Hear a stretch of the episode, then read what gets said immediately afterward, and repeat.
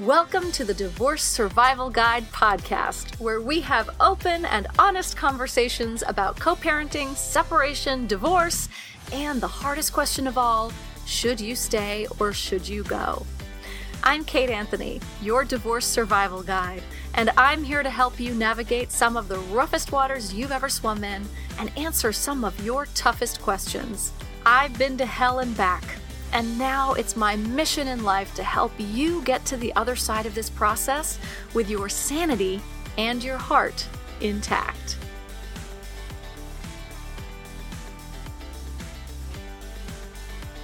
Hey everyone, welcome back to another episode. I'm so glad you're here. Couple things just wanted to let you know about a few things. One is that my private coaching rates are about to go up. They're going to be going up at the beginning of October. And there's a few reasons for this. One is I'm really trying to take on fewer one on one clients because I recently got a book deal, which I can't really tell you too much about yet. but I can tell you that it happened. It's officially, I'm not allowed to tell you much more about it because, you know, I got to do the contracts and all that stuff, whatever. But I can tell you that I got a book deal and that that means that my time is going to become a lot more precious in the next year. And so, to that end, um, I really need to take on fewer one on one clients. And so, I need to raise my rates. I'm also going to be launching a new program. Um, the divorce course, which you may have noticed has been sort of sitting there on my website for a few months. By the end of this month, that program will be available. By the end of the year, I'm also going to be revising Should I Stay or Should I Go? And so I've got all of these things in the works. And when you sign up for private coaching, you get access to both of those programs for free. I just wanted to let y'all know that by the end of the month, my private coaching rates will go up. So if you have been eyeing coaching with me privately, then I would recommend, if you want to lock in the current rate, if you go to kateanthony.com slash coaching, you can read all about my private coaching and my current rates. I'm very transparent about it. Everything's on on the website. And then you can set up a consult um, at the bottom of that page. If you book a consult for before the end of October, anything that that is scheduled for after October will be at the new rate. So schedule a consult for before uh, the end of the month, and you will get the current rate locked in. Hope that makes sense. Yeah, I was telling you that these new programs are going to be available. The divorce course, which is, you know, everything you need to know to get divorced. in terms of logistics and you know how to talk about these things how to talk about it with your kids how to tell your husband how to navigate the road all of the you know all of the pitfalls everything all of the stuff that i work with my private clients on who are getting divorced are going to be in a an online program for you, um, which will be available at the end of the month, early October. We'll be launching it. And if you go onto my website to kateanthony.com slash getting dash divorced, you'll see it. If you go to kateanthony.com, across the top menu, it says getting divorced. You can sign up to be on the wait list to um, hear about that first. And then you will get a special rate when it becomes available at the beginning of the month. And uh, at the beginning of next month. And as I said, my uh, Should I Stay or Should I Go program is also getting a little revamp by the end of the year. So stay tuned for that. If you buy the program now, uh, you will get the revamped program for free when it launches. So you will get automatically upgraded and all of that new information will be available to you. So don't wait. if you've been eyeing should I stay or should I go, for sure get yourself uh, get yourself in there now. Don't wait. This is not something that you want to hang out and wait for. So that program people say it's better than all the therapy that they've done for years. Um, it really is robust. And if you are a fan of the podcast, and if you're in my Facebook group, and if you're a fan of any of the work that I do, that program is 100% for you. Alrighty. So, on to today's episode. Today, I have with me Seth Nelson. Seth is a Tampa based family lawyer known for devising creative solutions to difficult problems. He is, I, he's also the host of How to Split a Toaster, a divorce podcast about saving your relationships. And I uh, posted about this on Instagram and I think on Facebook as well to tell you guys that this was one of the most fun podcast episodes I have recorded on someone else's podcast. So Seth and his team had me on How to Split a Toaster, and it was so much fun and we laughed so hard and we talked about like sex and all sorts of totally totally inappropriate things. Although not really like sex and divorce are not uh, it's not inappropriate. But anyway it was super fun. And so i highly recommend that you go over and listen to that podcast because those guys are hilarious. But today we have a little bit more of a serious conversation on my podcast. And so here we are with my interview with seth nelson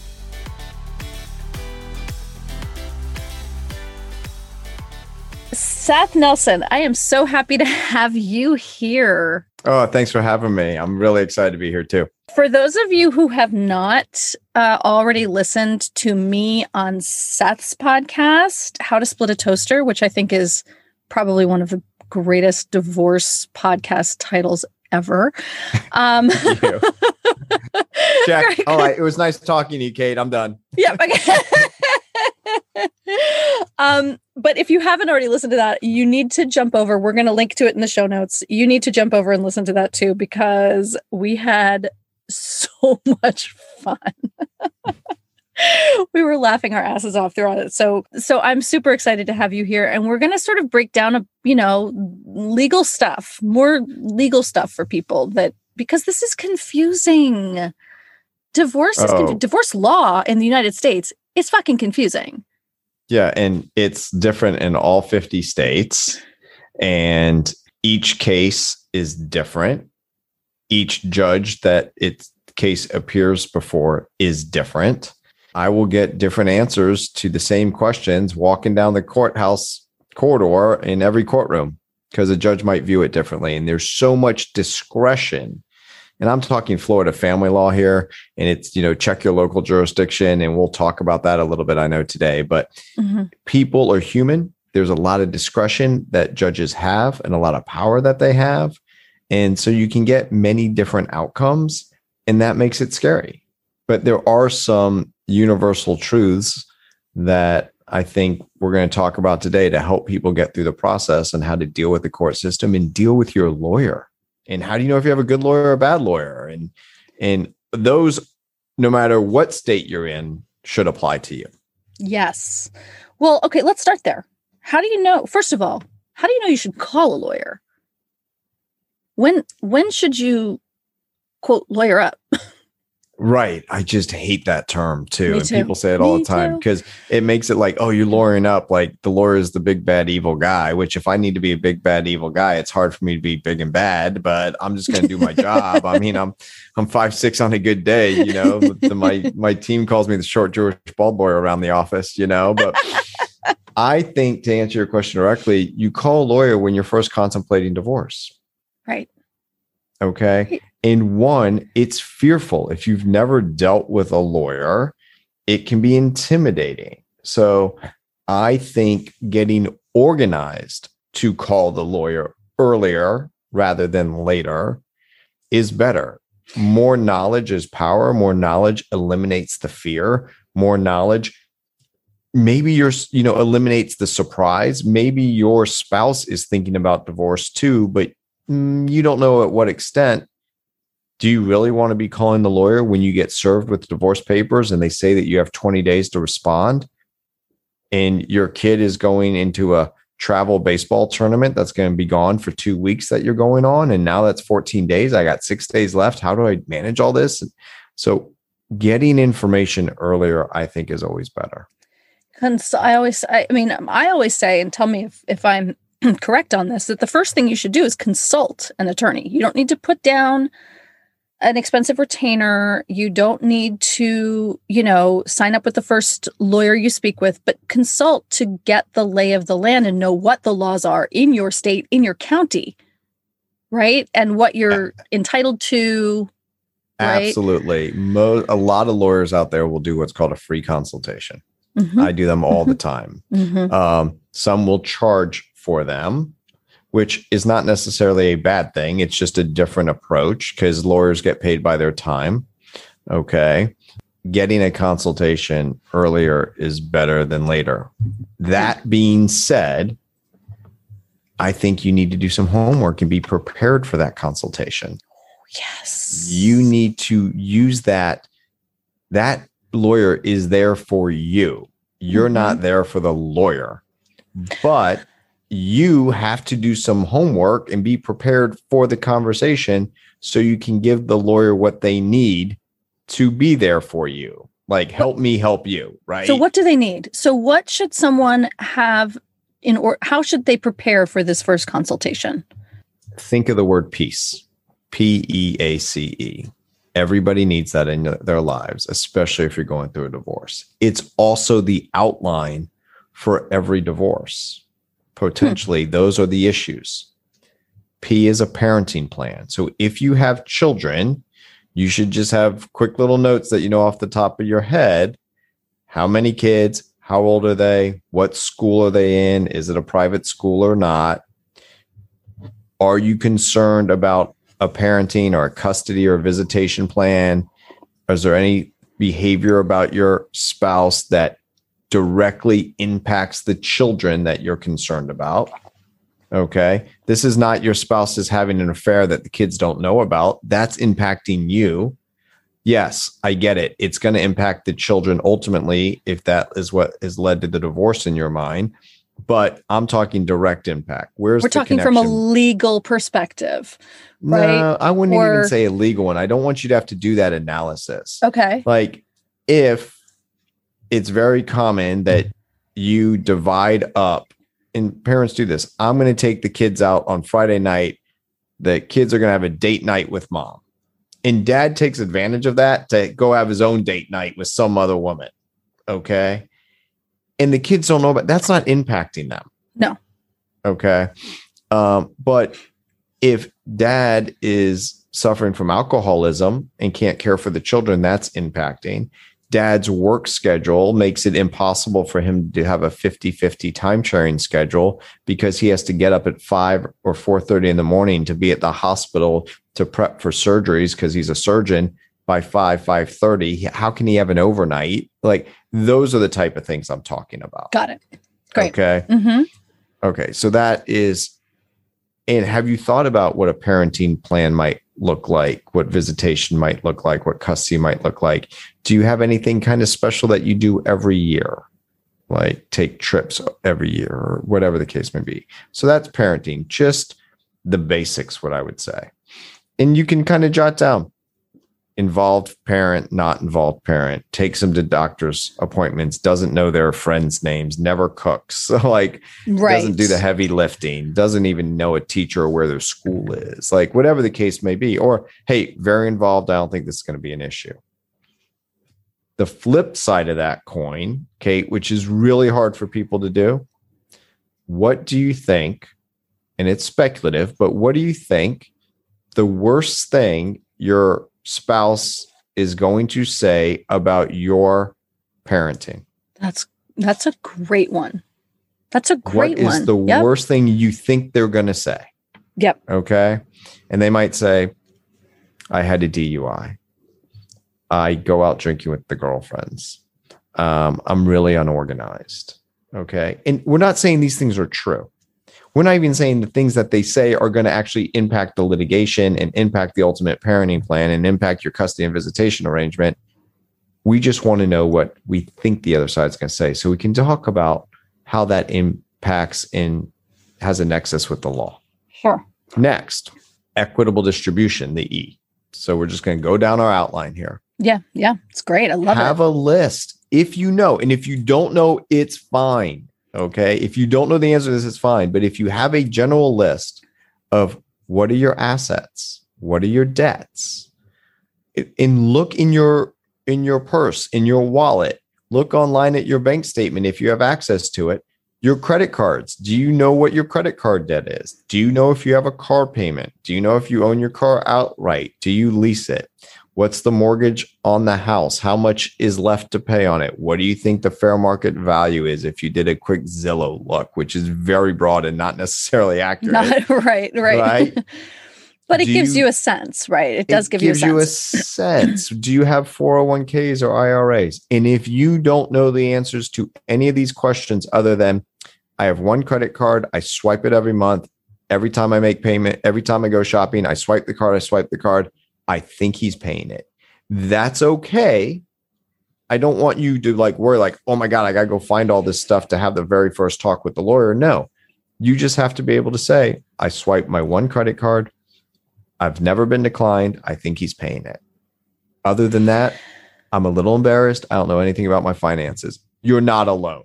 You're not alone. And, right, what do you say to people like for next steps, right? Because that's it for me in my work. That's a huge red flag.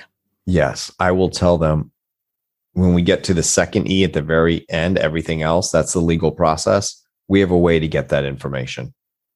So we'll get there. So we'll get there. Yeah. Okay. And so, and it's important to ask, I think in this equitable distribution thing, one of the questions to ask an attorney in your state is, are we an equitable distribution state or is it 50, you know, straight 50 50?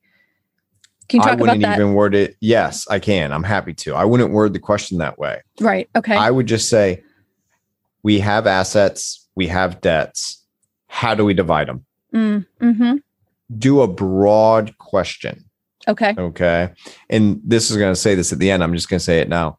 You want to give this information to the lawyer for them to do some basic analysis and see how they explain things to you because that's the key they should be doing more of the talking than you are talking. You're not calling them to tell them your whole life story and all what I'm going to put in quotes. It's serious, it's important, the drama. Okay. That lawyer is going to do the analysis, and you want them talking to you about what you need to know. And you need to give them enough information to put a little meat on the bones to, to fill out this outline because then you're going to figure out whether you like their communication style, whether you think they can work with them, whether when you ask a question, how do they deal with it? Do they gloss you over? Oh, that's unimportant. Or do they say, let me repeat your question back to you to make sure I understand it and we're communicating? Or when you answer the question, do they say to you, can you repeat my answer back to make sure that we're communicating? I do that a lot with clients because mm, mm. I I can talk about this stuff in my sleep it doesn't right. mean the person that I'm talking to is comprehending everything I'm saying, not because they're not brilliant, not because they're not intelligent, because I speak a different language. We do divorce for a living. This is probably right. most people's first time at the rodeo, and they don't, they're like, ah, right? right? They don't know what they're talking about or what they're hearing. Right. So yes. it's true. We have to be sure that what we're saying is landing in a way that that people are actually absorbing the information. Yeah the next thing I would do is if you know, can you live in relatively the same standard of living that you have now on your own income? And if you don't have an income, the general question to the lawyers how does alimony work? And what information do you need from me so you can give me an alimony analysis on whether I'm going to receive it or have to pay it? And that's the A. That's the A. Okay. Alimony. Yeah. Yep. Got it. Yep. C, child support. That's simple. How does it work? What information do you need from me to figure out how child support works? Will I be receiving it? Will I not be receiving it? What does it cover? Different states do this differently. Does child support mean that every time I go buy my kid a pair of shoes, that I get reimbursed for that? Or is that I receive child support and I'm supposed to buy shoes with that. And he pays child support and he's still supposed to buy shoes. I'm not the one always buying all the clothes. Just how does that work? how do expenses for children work and how do child how does child support play into the payment of those expenses at what age does child support stop it's different in different states does it include paying for college or not but these general questions of how does it work what information do you need from me so you can do analysis for my situation and then the last part is everything else which we touched on a little bit but that's communication it's also what is the process? Some states, you have to be what's called legally separated for a year before you can file for divorce. Other states, you can get married on day one and file on for divorce on day two and be divorced within 20 days. And in the states where you have to be legally separated for a year, what does that mean? A lot of people are like, uh, but but we're not moving out yet. Like i i can't afford a place to go. Does that does it start from the day that i move out? Does it start from the day like and is that different in every state as well? It is. And i think that's exactly the question you ask is it's start with stuff like it's my understanding that i have to be legally separated for a year before i can get a divorce how do i handle the parenting the assets the bills child support, alimony, all that stuff in that year. What am I allowed to do? What am I not allowed to do? Are right. we allowed to go get temporary support, temporary child support in that year? How does it work? And that that falls under that last E, everything else. What is the process? But it relates back to the substance of caring and raising children, division of assets. It can be so confusing because if you're not getting information, um, I think one of the most important things that we try to stress a lot on this podcast and with all of my guests, we all have the same thought, which is, you know, don't get divorce advice from from anyone other than an attorney in your state. right? Because your best friend who got divorced in Montana like is not the person. Oh. You know, and I've had yeah. I have people tell me all the time, well, my friend got this much alimony. And I was like, that's amazing you should have your friend try your case. uh, and yeah. I say it sarcastically because we don't know what assets were distributed, were they income producing, what their needs were, how the law worked in that case, what the judge, whether the judge liked the guy or didn't like the guy or liked the spouse that had to pay, or the if it was the the wife that was paying alimony just had a bet, like whatever. So you can't just rely on that. Now, here's the most important thing I think I should share with your listeners. It's so important. Talk to more than one lawyer. Yes, please. And look, you can tell them, I'm going to talk to some other lawyers. I've really appreciated your time today. You know, what's our next step if I decide to hire you? And once you start getting information, you don't necessarily need to give that away to the next lawyer. And what I mean by that is if you've heard it from one lawyer you don't have to say, oh, well, yeah, that's what another lawyer told me, because you want to hear what the second lawyer has to say. Do they communicate it differently? Do they say, no, that other lawyer was wrong? Like, in now it's okay if you said, well, I talked to a lawyer and they said something different. So I'm confused now. I don't really know who to believe because I'm all new to this. It's also okay to share with what lawyer you spoke with. What do you think about that lawyer? And if I don't go with you, do you have any lawyers that you would recommend to me if I don't think we're a good fit? Or am I a good fit right. for you? And the thing that I often tell my clients too is like, don't just listen. And I think you've you've you've touched on this. Don't just listen to the information they're giving you. Also, listen to how they're communicating with you. I can't tell you the number of clients of mine who relay stories about their attorneys and the attorneys are as so, uh, trigger them right it's the same the same mechanism in them that is that has chosen their spouse right with whom they may have communication issues is often chooses an attorney so they'll often choose an attorney that mirrors that wounding and then they're getting re-triggered throughout the process of the divorce right so sometimes it's a really abusive situation, which is really not cool. And sometimes it's just they're not listening, they're not communicating. And you want to be really careful not to replicate that relationship in the divorce process. I couldn't agree more. And I think part of the questions you need to ask are What's the best way to communicate with you to the lawyer? How can I get on your calendar and schedule? What do I do if there is an emergency, what I think is emergency? And you can say it might not be an emergency to you or the court system, but I think it is. And I, I will share with you how I handle those. I tell people it's very easy to get on my calendar. There's a big button on my website that says make appointment. right. You can book on my calendar just like you can make a reservation Mm-hmm, at a restaurant.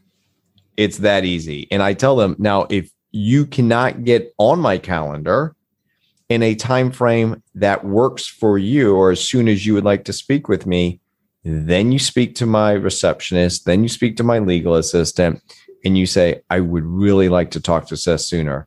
And they will walk into my office and say, Hey, can we open up this evening after hours on the weekends? I always say yes hmm. to that question. That's very generous. Right. Hmm. or I might say, get them talking to another lawyer in my mm-hmm. office mm-hmm. today because I'm in the middle of a prep for trial or a huge hearing.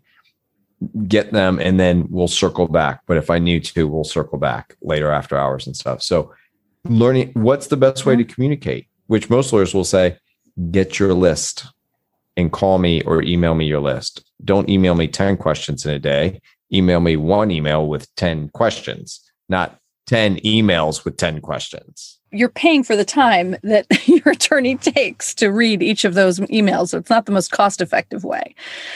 Right. Yeah. And I, you know, I talked to, I, I remember last week I was on the phone with a client and she was talking to me about how her attorney was communicating with her. And I, I said to her, you know, it, it sounds to me like he has a different communication style. He was very, he's very gruff and abrupt. And I think a little bit, you know, like tough, tough kind of guy. Right. And and I said, mm-hmm. listen, before you move away from him, have a conversation with him. Explain to him that you're leaving a toxic abusive marriage and that the way that he's speaking to you is actually triggering you and it's shutting you down to the process and you want to be open to the process and see how he receives that information. That's key, receiving the information. Because I will share with you, I will be tough on my clients. I tell them, if you've been a victim, that now stops. You're, and I will cut clients off, even potential clients, and say, I am cutting you off from what you're telling me because what you're telling me is not relevant to the issues that we're Mhm. talking about. And some lawyers will let you go on and on and on and Right. bill you for it. I'm not your friend. I'm not your counselor. I'm Right. your lawyer. And so we need to have an attorney client relationship that works for both of us. And if I don't cut you off and I let you talk and talk and talk, this relationship's not going to work well when you get my first bill. Right. I'm trying mm-hmm. to save you money, but you have to be able to explain it in an empathetic, understanding, Right. It's not that you don't care. It's that it's Right. not relevant to the legalities at hand and that's your job. right. Right. And so part of that is I will tell people if you want to talk about it, that's fine. I will sit here and listen. I understand we need to have the relationship where you feel you can talk to me about all these items. I just don't think it's the best use of your money. But you're my boss. If you're saying, Seth, sit here and listen to me, then that's what I'll do. And I will have clients that say, Seth, I need to call and vent to you. I know it's not legal stuff. I know you're going to bill me for it. I'm okay As with long that as we're clear. as the lawyer, then I'm Right. okay with that Of course you are. because it's part of the relationship. I would prefer to do legal work, but it's Yeah, part of the relationship. And so I, I I'm Yes. I'm okay with that.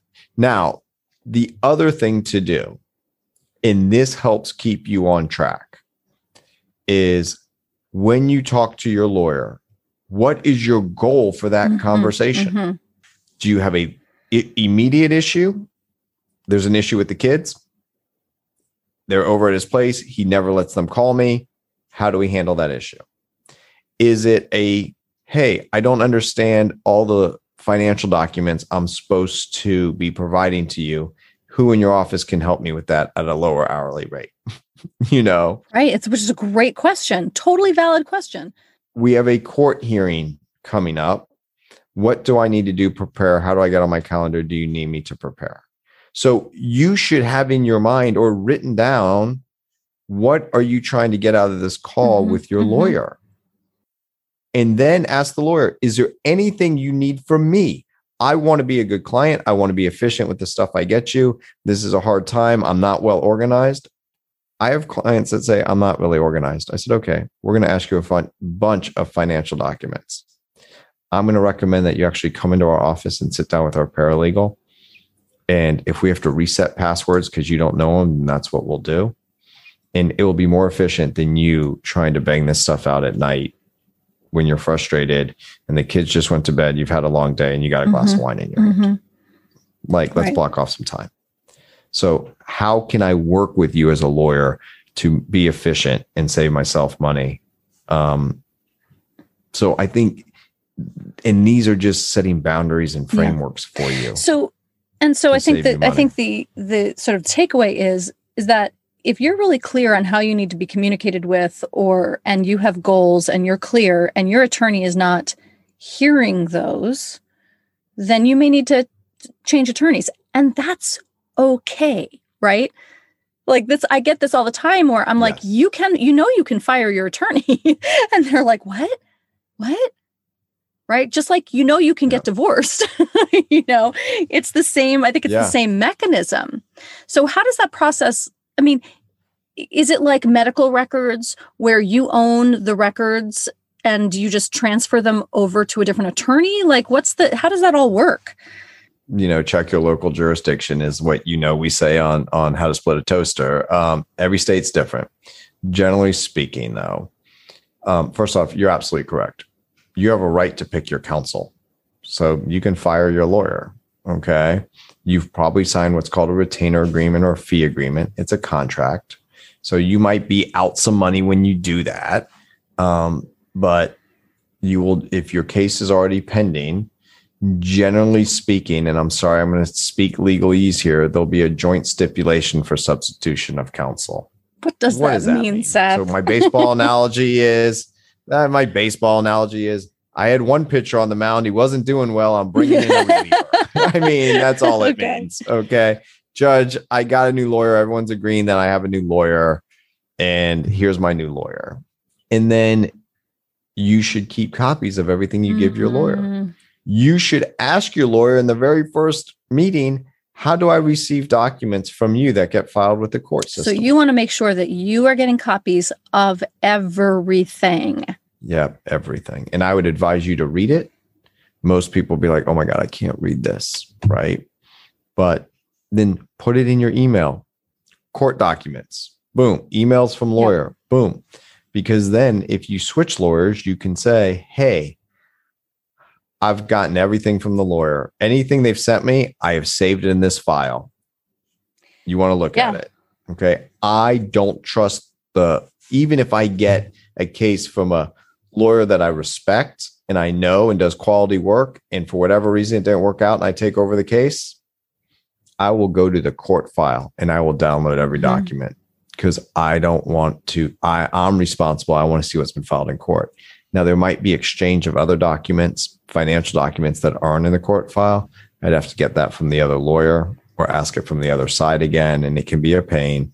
They can, some states, you can hold on to the file until that you pay the fee. So, Oh. you know, you can have what's called a, a retaining lien. Um, there's all these ways that you cannot get your file because you haven't paid, which causes more problems in the future. I I really think it's important, though, to ask how do I get copies of everything that's filed in the court by us or by the other side? And so, how do you know if you have just like a really shitty attorney? Part of it's gut feel. Mm, Are they answering your questions? Are you communicating with them? Read the reviews. Even if the reviews are great, when you're doing your interviews, you're going to see different lawyers. If you feel like, man, this isn't working, pick up the phone and call another lawyer and say, here's the issue. I'm thinking about changing horses. mhm. Okay. Um, have the conversation with the lawyer. I, I'm concerned about your representation. I will share. I was um, this past six months has been really difficult in my life. Uh, my mom became uh, terminally ill and passed away.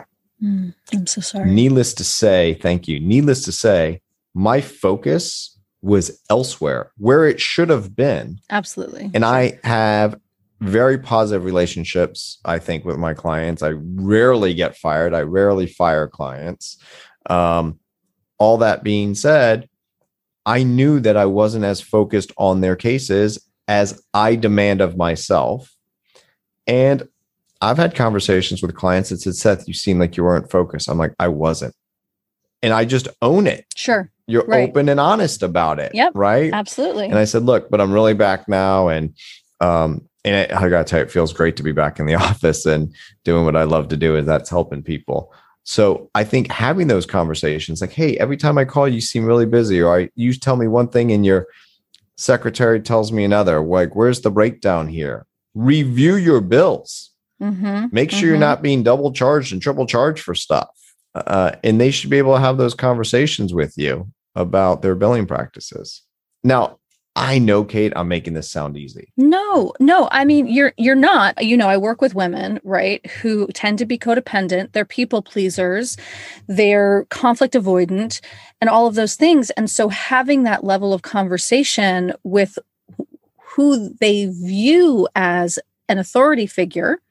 Often, women will hire male attorneys, right? And so it's it's really hard for them to have that conversation. And often I will coach them to have a conversation like this. And it's a huge part of their emotional growth and learning, right? Because they're scared of the conflict. And I have to remind them, you are the boss.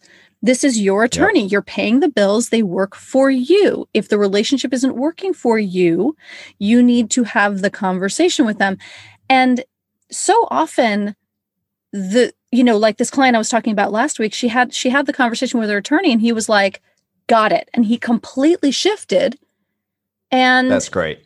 you know and now she feels like she can trust her attorney for months she didn't feel she could trust her attorney but it was it wasn't because he was untrustworthy it was because she wasn't communicating with him right and so Right. often this level of communication is really really difficult and terrifying for the people who really need to and this is like the for, for me this is the first step in reclaiming your power and shifting how you communicate moving forward Right. And that's why I'm saying it's not easy. It's changing behaviors and and stuff that's ingrained. And we all have the story we tell to ourselves. We all have the story we tell to others. We all have our communication styles and getting a style that works with you. And also, the lawyer is not your friend. Mhm. You they're your lawyer. Mhm. There are a um, handful of clients that previous clients that I have become friends with, but those are few and far between. I've certainly had friends or my girlfriend's friends hire me as their lawyer. And so I see them out and about. You got to kind of stay in your lane in your role. And if a friendship develops after the case, during the case, or whatever the case may be, so be it. But that's not your goal. Your goal is to have great representation to help get you through the process as economically feasible, streamlined way and get a, a great outcome. Yeah. But setting expectations, you should ask them, what are my expectations for alimony? What are my expectations for child support? What should my expectations be? A lot of what we do as lawyers is manage expectations. Because as you say, they talk to their friend in Montana who got something different. Right not relevant Unless you're in Montana. well, right, know? exactly, right, exactly. Mm. But even if you're in Montana, right, like even if you're in the same jurisdiction, it doesn't matter. You've got, you know, different judges, different could be different counties. It could be, you know, it's different different circumstances, different income bracket, right? You don't know. Everybody who goes into this, just about everybody who goes into this, is terrified. Fear is the biggest emotion I deal with on a daily basis. So how do you deal with that? As because you're an attorney, right? You're Yep. right. This is Licensed to practice law in the great state of Florida. so how do you deal with people's fear? And do they teach you that in law school, by the way? They do not. Yeah, They think do so. not. They have Mhm. no dealing with fear class. Mhm. Um, they should. Lawyers would be afraid to take it. you know?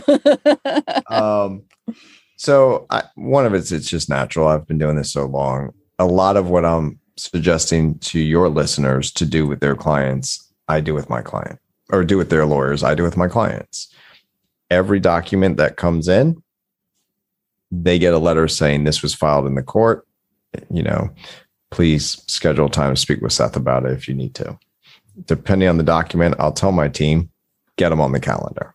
Mhm, Okay. mhm. Um, we, at the beginning of conversations, I'll ask, what are your goals for this? I will um, reframe what they're saying to help them see a different way to approach the problem because I'm a problem solver Mhm.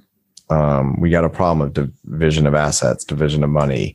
How are we going to quote in, you know, do a parenting plan, which is a division of kids' time. Mhm. Like, so I'm I'm solving these problems. So you're calling me for a reason. What what is the reason? What if I could wave the magic wand and fix the problem today? What is it? You're not just calling to wish me a happy birthday. or you're not just calling to be like oh my god i'm freaking out i'm freaking out i'm freaking out so what you're what i hear you saying is that you're sort of categorizing and you're getting tangible Right. goals and issues so that you can answer questions specifically which kind of mitigates the fear That's exactly right. But they might be freaking out, freaking out, freaking out. Okay. What is the problem? What are you freaking out about? mm-hmm, mm-hmm. He left with the kids for vacation. He didn't, he's not telling me what hotel room they're in. Okay. Do your kids have phone? Yes. Do you have find my friends on your phone? Yes. Does everyone know that you have it? Yes. Did you check your phone? Yes. Okay. We know where they are. Right. So are they safe? Right. Like, like let's just one like because I'm not going to be able to get a judge to file an emergency motion to say I don't know what hotel they're staying in in, in Orlando, and Mm-hmm. you don't want to pay me to do that. So we want to like take it step by step, day by day, deal with the problems as they come up while we're trying to solve all the big problems. Yeah, and I think that's a really it sort of touches on kind of a blanket issue that I that I I deal with all the time too. I remember having this issue when my son went to preschool where like up until that time every everything that was going into his brain, like every bit of input, I wa- I was in control of. And then he went to He's around you all the preschool, right? And then I went to preschool and I'm like, "Oh my god, I'm not in charge of that." Yeah, and he comes home and says his first curse word. He doesn't even know it's a curse word. he was raised by me. He, he that was Oh, he knew. he knew.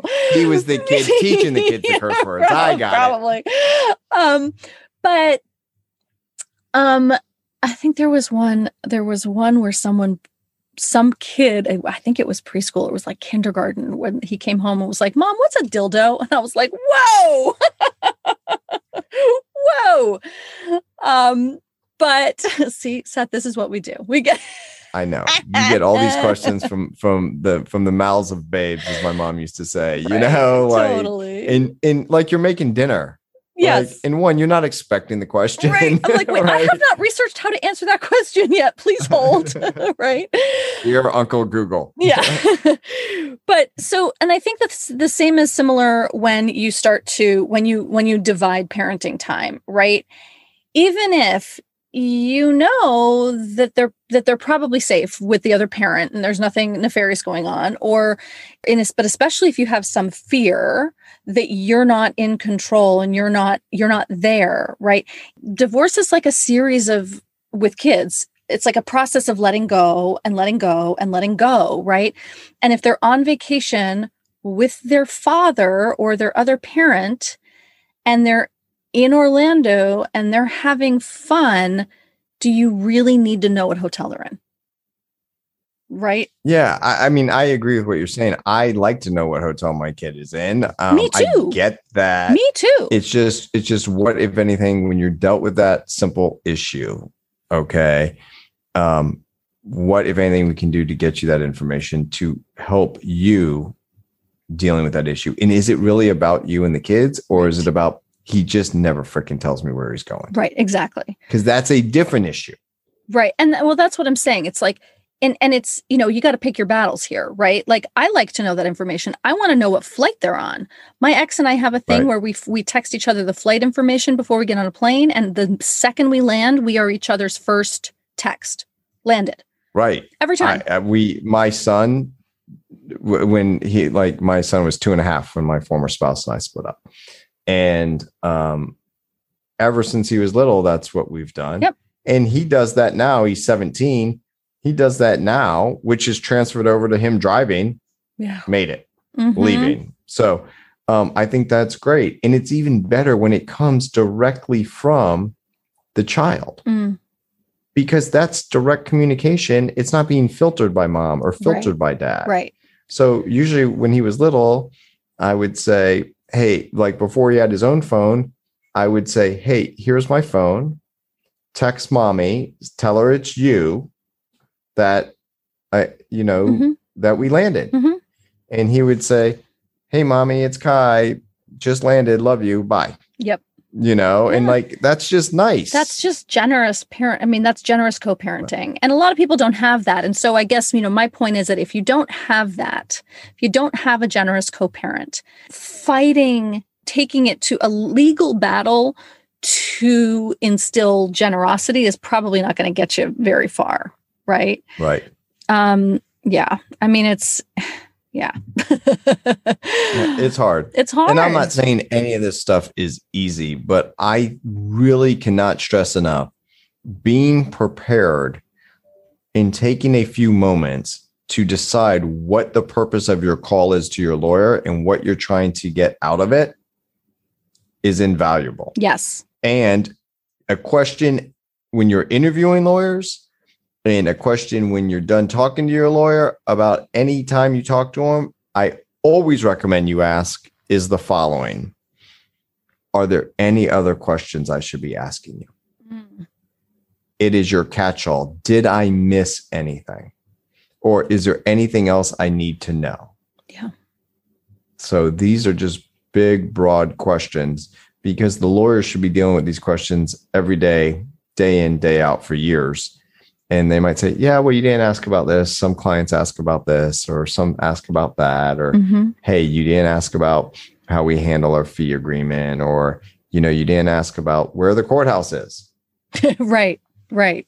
Right. Right. So So, what do you see as the role of, to be like, you know, totally self serving here? What do you feel about the role of divorce coaches and mental health professionals in the divorce process? Oh, I think that they play different roles. I think that a mental health professional, and I'm thinking of someone that has a social work degree or a psychologist that you're going to see, is there for exactly what says your mental health. And what I love about these people, if if you've got a good one, there's good ones and bad ones, mediocre ones. Their job is to focus on you in your entire life. Now, they might be like, okay, we got a gushing hose here with, you know, and that hose is big hole in it is the divorce. So we're going to focus on getting you through that. And we can get to the rest of the stuff later, but we'll focus on that. And their job is to focus on you. Yeah. And they have no other agenda. Mhm. It's not your parents, it's not your friends, it's not your girlfriends, it's not your spouse, it's not anyone else that's going to have input. They're there for you. I highly recommend you get a good one to help you through this process. Divorce coaches have some overlap in the concepts, but I think it's different and broader in the sense of they create communities that other people are dealing with this. They help you have conversations with your lawyer, like you discussed earlier. Mhm. Um, I have no problem when a client says, Well, I have a divorce coach. I said, Great. Would they like to speak with me? Not necessarily about your case, because that's not protected under attorney client privilege, but about how I operate. Yeah. Is there anything I can do to help you when you're working with them? So it's finding good ones to let you know that should also have resources for you. Yes. Some people might say you can read this book, you can listen to this podcast. Here are some mental health professionals. Here's a list of lawyers that you should interview, like you're doing today. How do I deal with the lawyer? What about these other issues? So you're looking for people to give you resources and communicate with you in a way that works for you. And a great divorce coach can do that because they've been through it. Now, Yep. let's think this through. When you buy a house, you have a realtor, you have a broker, you have the inspector. hmm When you have the finance guy, they do a title search, right? That's just five people. When you go through divorce, all right, get a lawyer. Right. Are you really going to do just one, or are we going to think about all the other things that we might want to deal with here? Yes. Okay. Yes. Now, some red flags, which I think people should look out for, is the divorce coach giving legal advice, saying, well, this is the law in Florida. Okay. Or this is the law here.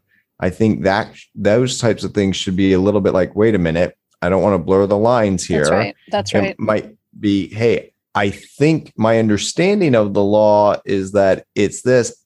Talk to your Talk to your That's attorney. a great yes. question. That's Write it down. mhm. So you got to watch when people get out of their lane. Yep. And I think it's important to have clear expectations in writing about what you're hiring the divorce coach to do because yes. you're hiring someone to help you. Yes.